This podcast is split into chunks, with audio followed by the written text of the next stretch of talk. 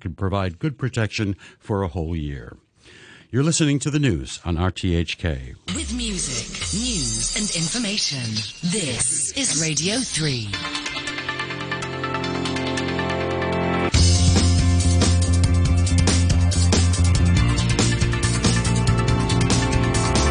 Money Talk.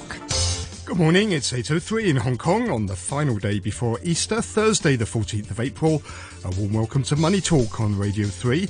This is Peter Lewis with the day's business headlines. US Treasury Secretary Janet Yellen has warned of consequences for China if it undermines Russia sanctions. Speaking to the Atlantic Council yesterday, she singled out China and other countries who she said are sitting on the fence, perhaps seeing an opportunity to gain by preserving their relationship with Russia and backfilling the void left by others. She cautioned that the world's attitude towards China may well be affected by China's reaction to our call for resolute action on Russia. Hong Kong's biggest six banks will reopen all their branches in the city as COVID-19 cases ease. HSBC, Standard Chartered, Bank of China, Hong Kong, the city's three currency-issuing banks, will reopen all branches on April the 19th, along with Hang Seng, Citibank and Shanghai Commercial Bank. Between them, the six banks have 687 branches around Hong Kong, representing almost two-thirds of all banking branches across the SAR. UK inflation rose to a fresh 30-year high of 7% in March after fuel prices surged. The reading was above the 6.7% forecast by economists and up from 6.2% in February. Fuel had the biggest impact on the inflation rate, with transport fuel prices surging at an annual rate of 30.7%. That's the largest monthly rise since records began in 1989. And the Bank of Canada has raised its benchmark interest rate by 0.5 percentage point to 1%, the biggest increase since May 2000 to combat soaring inflation. The central bank also said it would end its bond buying programme on April the 25th and would not replace maturing government bonds. On today's Money Talk, we're joined by personal wealth advisor Enzio von Fowl and Christopher Lee at Farron Augustine and Alexander Investments. With a view from Taiwan is Ross Feingold of SafePro Group. Money Talk on RTHK Radio 3. On Wall Street, US stocks rallied as traders pared back their expectations for interest rate rises after Tuesday's consumer price data showed a surprise decline in core month-on-month inflation, providing some optimism for economists that inflation there may be peaking. High-growth technology shares that are considered to be vulnerable to higher rates did particularly well. The tech-heavy Nasdaq Composite surged 2% to 13,644. The S&P 500 added 1.1% to 4,447. The Dow gained 344 points to end the day at 34,565. Bank stocks were weak as first quarter earnings season kicked off with a miss for JP Morgan. The bank posted a 42% decline in first quarter profits, and the bank also revealed that it had suffered a $524 million loss tied to the market fallout from Russia's invasion of Ukraine. And also, after six consecutive quarters of reserve releases, JP Morgan added to its loan loss allowance by over $900 million. That's the first such increase since March 2020. Shares of JP Morgan fell 3.2%.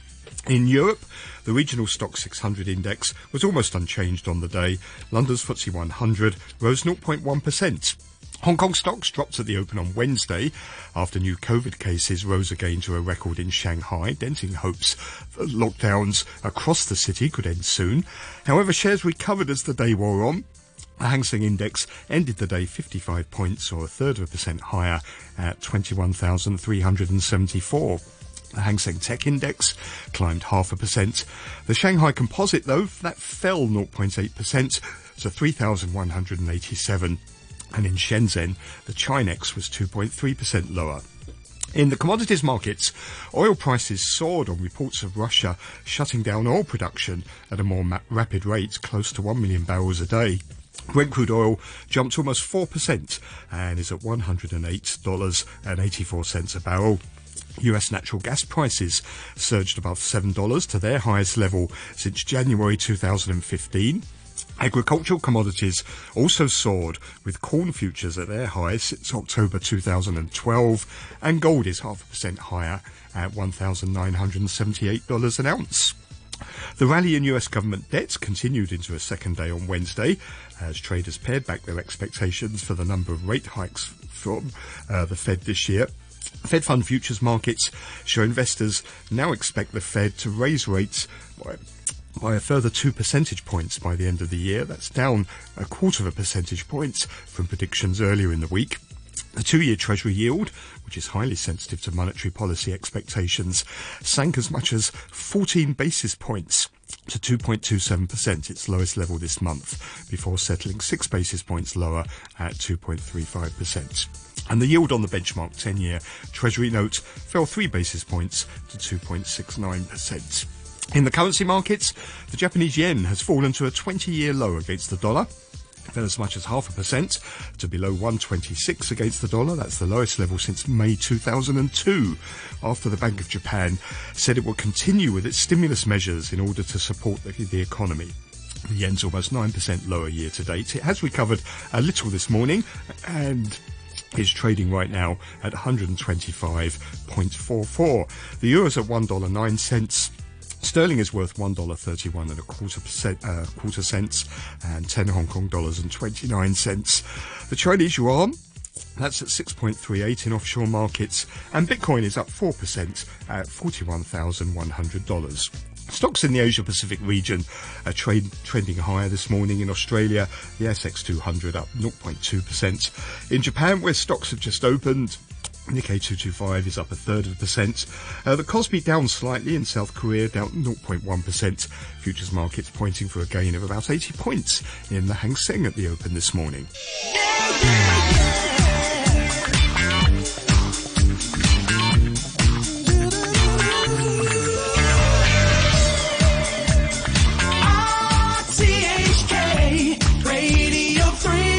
It's 8:10. Let's welcome our guests. We have our regular Thursday morning commentator, personal wealth advisor, Enzio von Fowl. Morning to you, Enzio. Good morning, Peter. And also with us, Christopher Lee of Farron Augustine and Alexander Investments. Welcome back, Christopher. Good morning, Peter. Let's start with inflation. It's hard to know where to go on the inflation front because there's so much news out at the moment. In the US, surging energy and food prices, they sent consumer price inflation to 8.5%. That's a 40-year high. We also had data on producer price growth in the US, which also surged to a record. The producer price index, which tracks the prices businesses receive for their goods and services, rose 11.2% last month compared with a year ago. And what about the UK? Inflation there at a 30-year high of 7%. Fuel had the biggest impact on inflation, surging at an annual rate of 30.7%, the largest monthly rise since records began in 1989.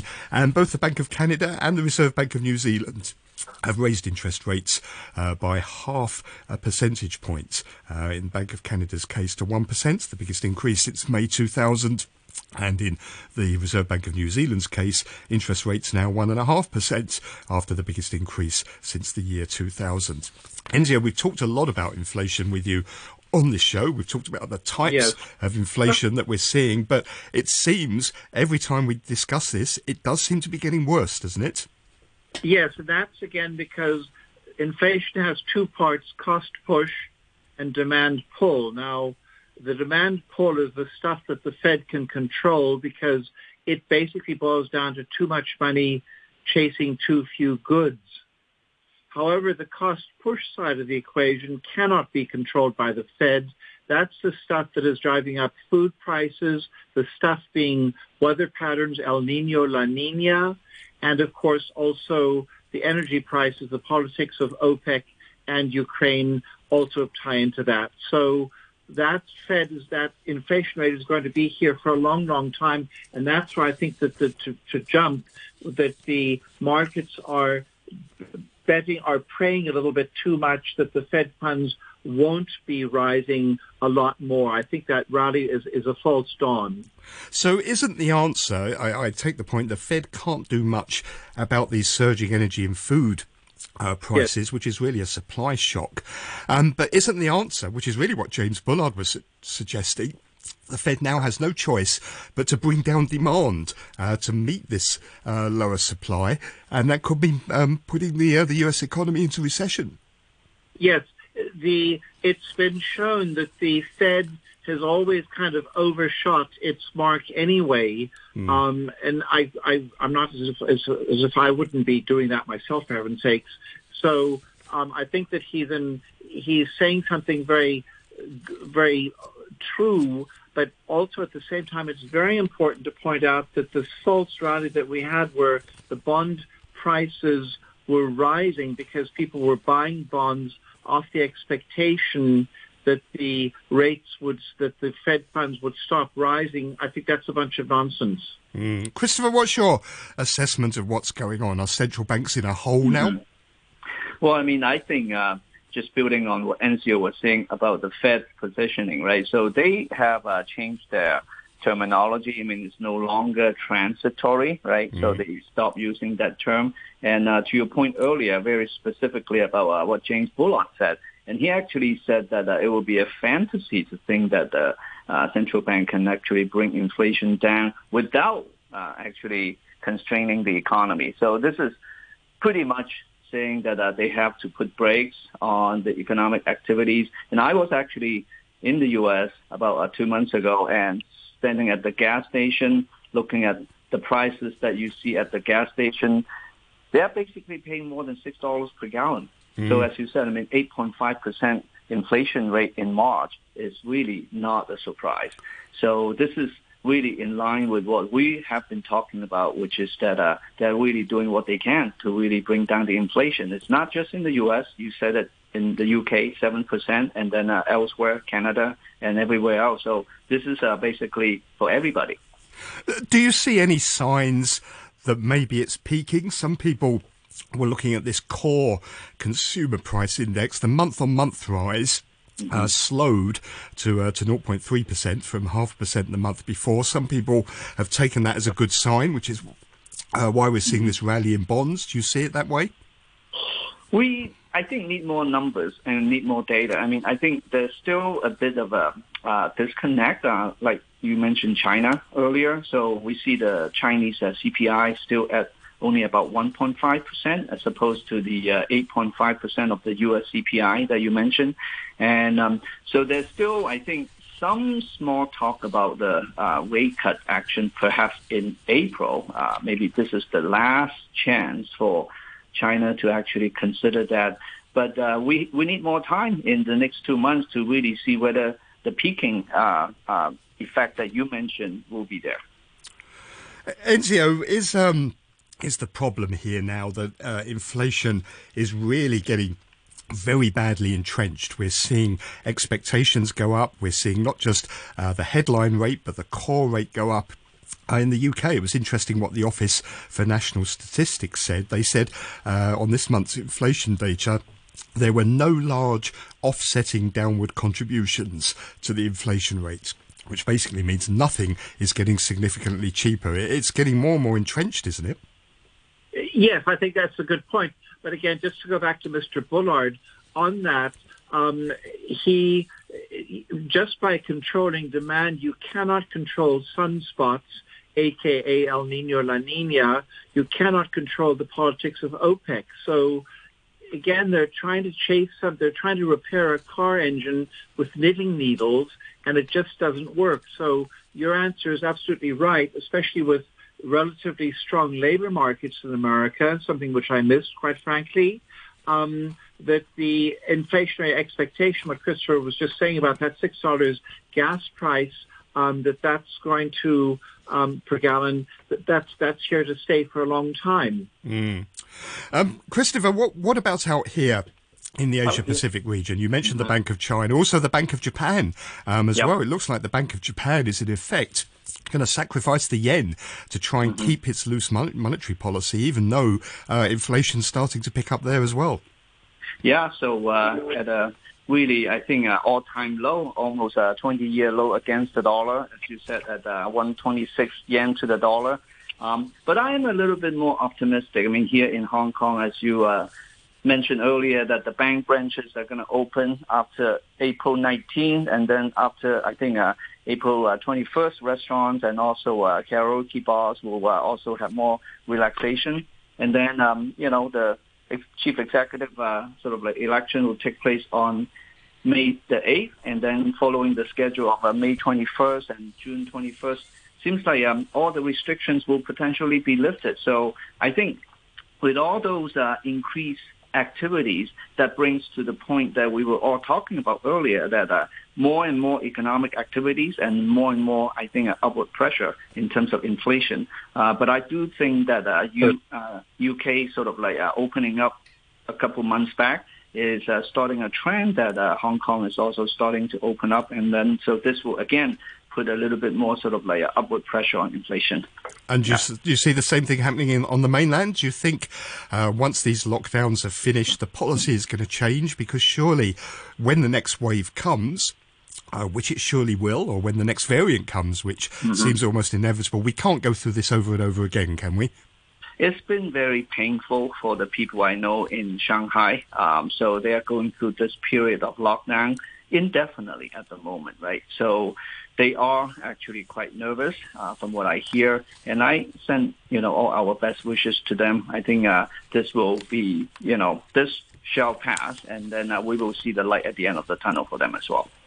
Enzio, you've been talking for a while now about stagflation, predicting stagflation. What do you invest in a stagflationary environment?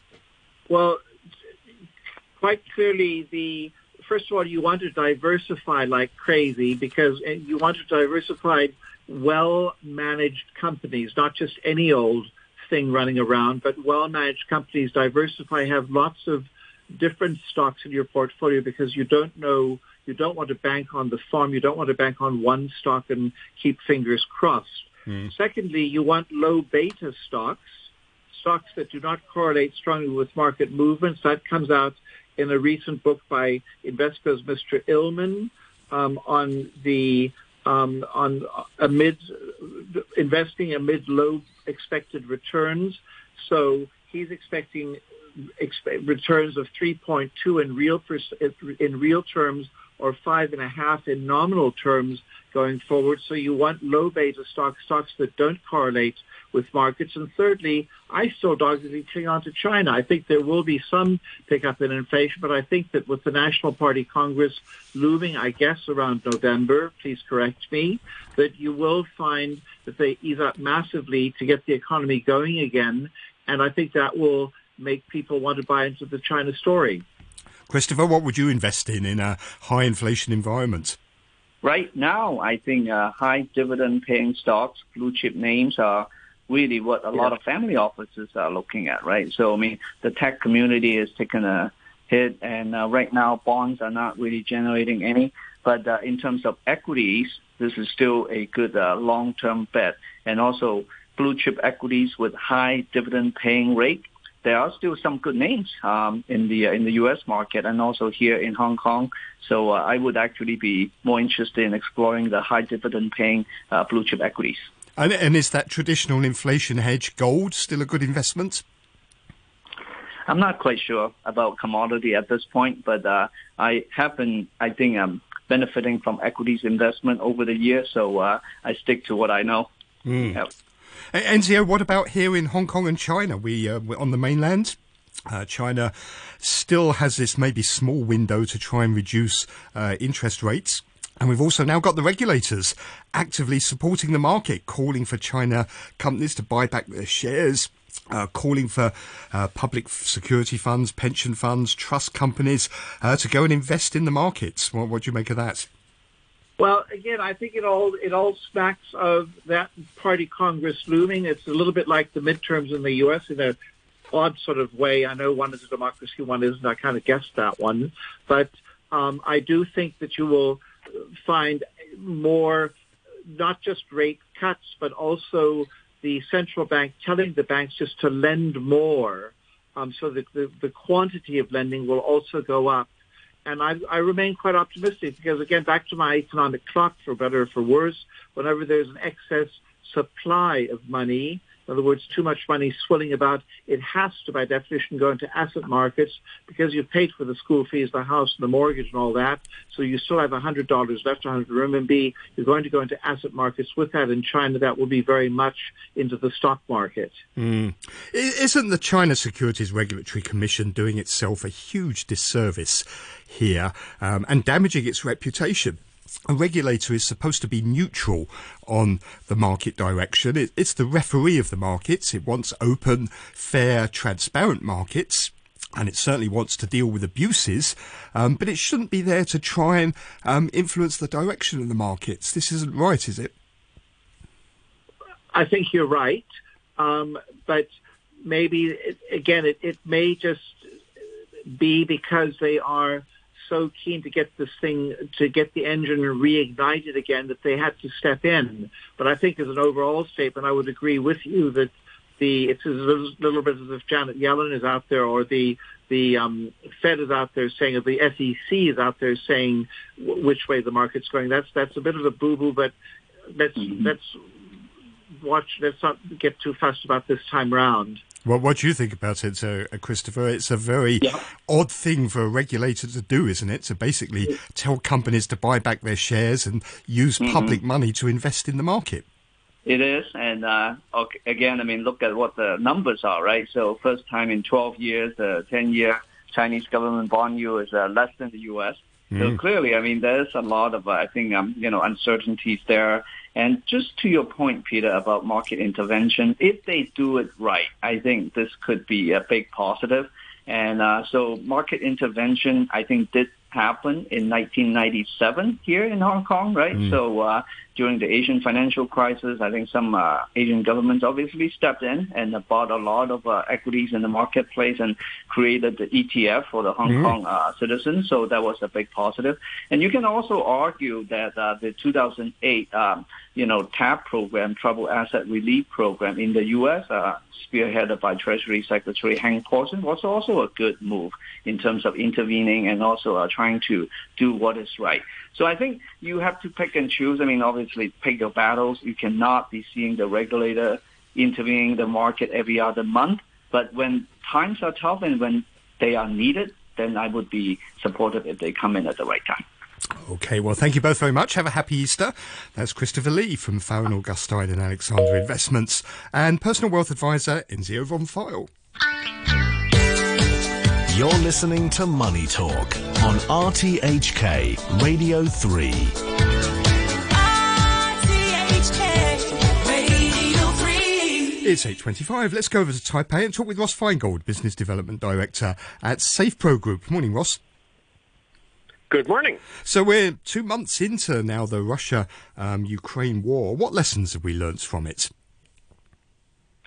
Well, from the bigger global perspective, stepping aside just from the conflict between Russia and Ukraine, one thing is the hopes that many had, particularly on the political right in the U.S., lesser extent maybe the political left, that Russia and the U.S. could team up against China. That clearly seems to be dead. So relations between the United States and Russia, and of course Western Europe and Russia, appear set for a lengthy period of time of tension, even if the NATO countries don't become directly involved in the fighting. The sanctions and certainly the rhetoric and the ill will is going to last a long time, regardless of what happens on the battlefield. Another lesson I think we could take away from this is that NATO is not quite dead, despite claims even by French President Macron about NATO being brain dead, or however he described it just a few years ago. And former President Trump certainly had his doubts about NATO, and calls for other countries in Europe to spend more on defense have been a long-time concern of the United States. But it seems that NATO clearly still has a role, and in fact, more countries might even want to join in Europe, even if Ukraine, as part of an agreement with Russia, ultimately does agree not to join. And I'll give you one more. That is, commentators like me, think tank scholars, journalists seem to have an endless amount of time to make comparisons between Ukraine and where I'm sitting today, Taiwan. Well, I mean, let me expand on a couple of those points. I mean, the unity of the EU in particular, and also NATO, and also the way the West really has come together has been a surprise, really, hasn't it? It's probably been an even bigger surprise to President Putin.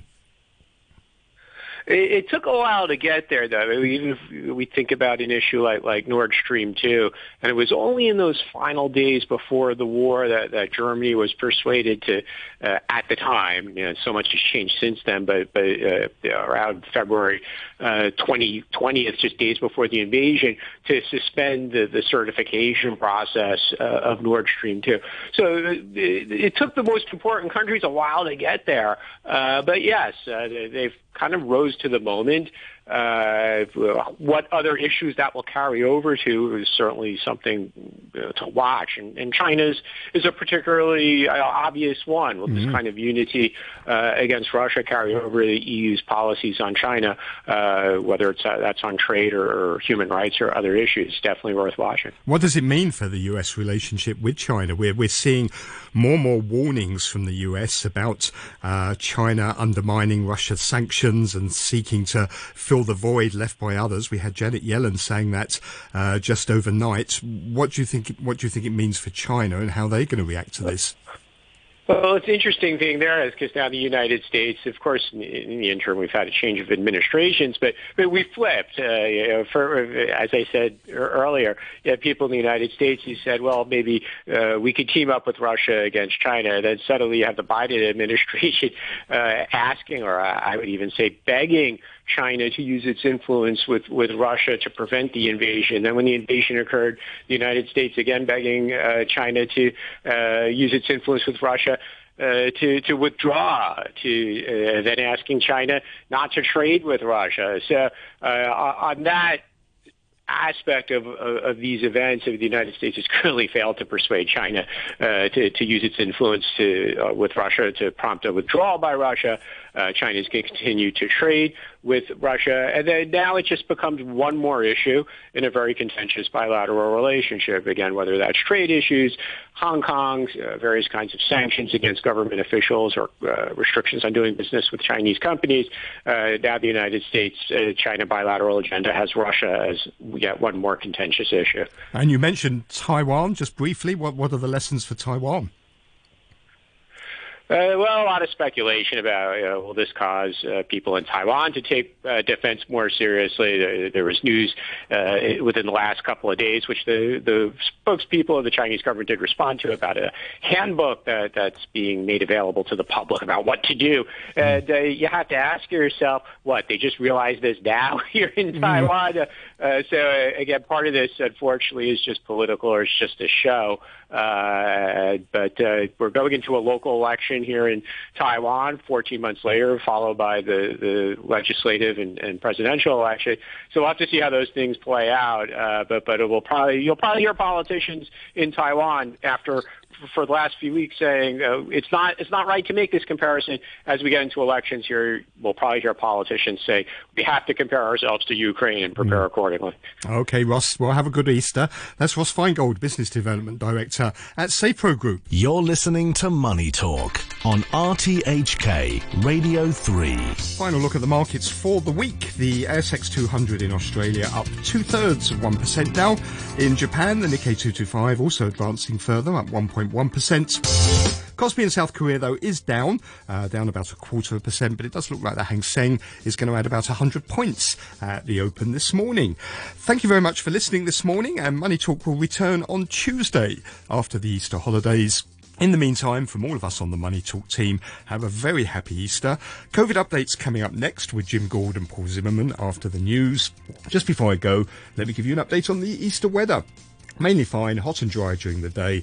Maximum temperature today of about 30 degrees, and then mainly fine and hot tomorrow as well.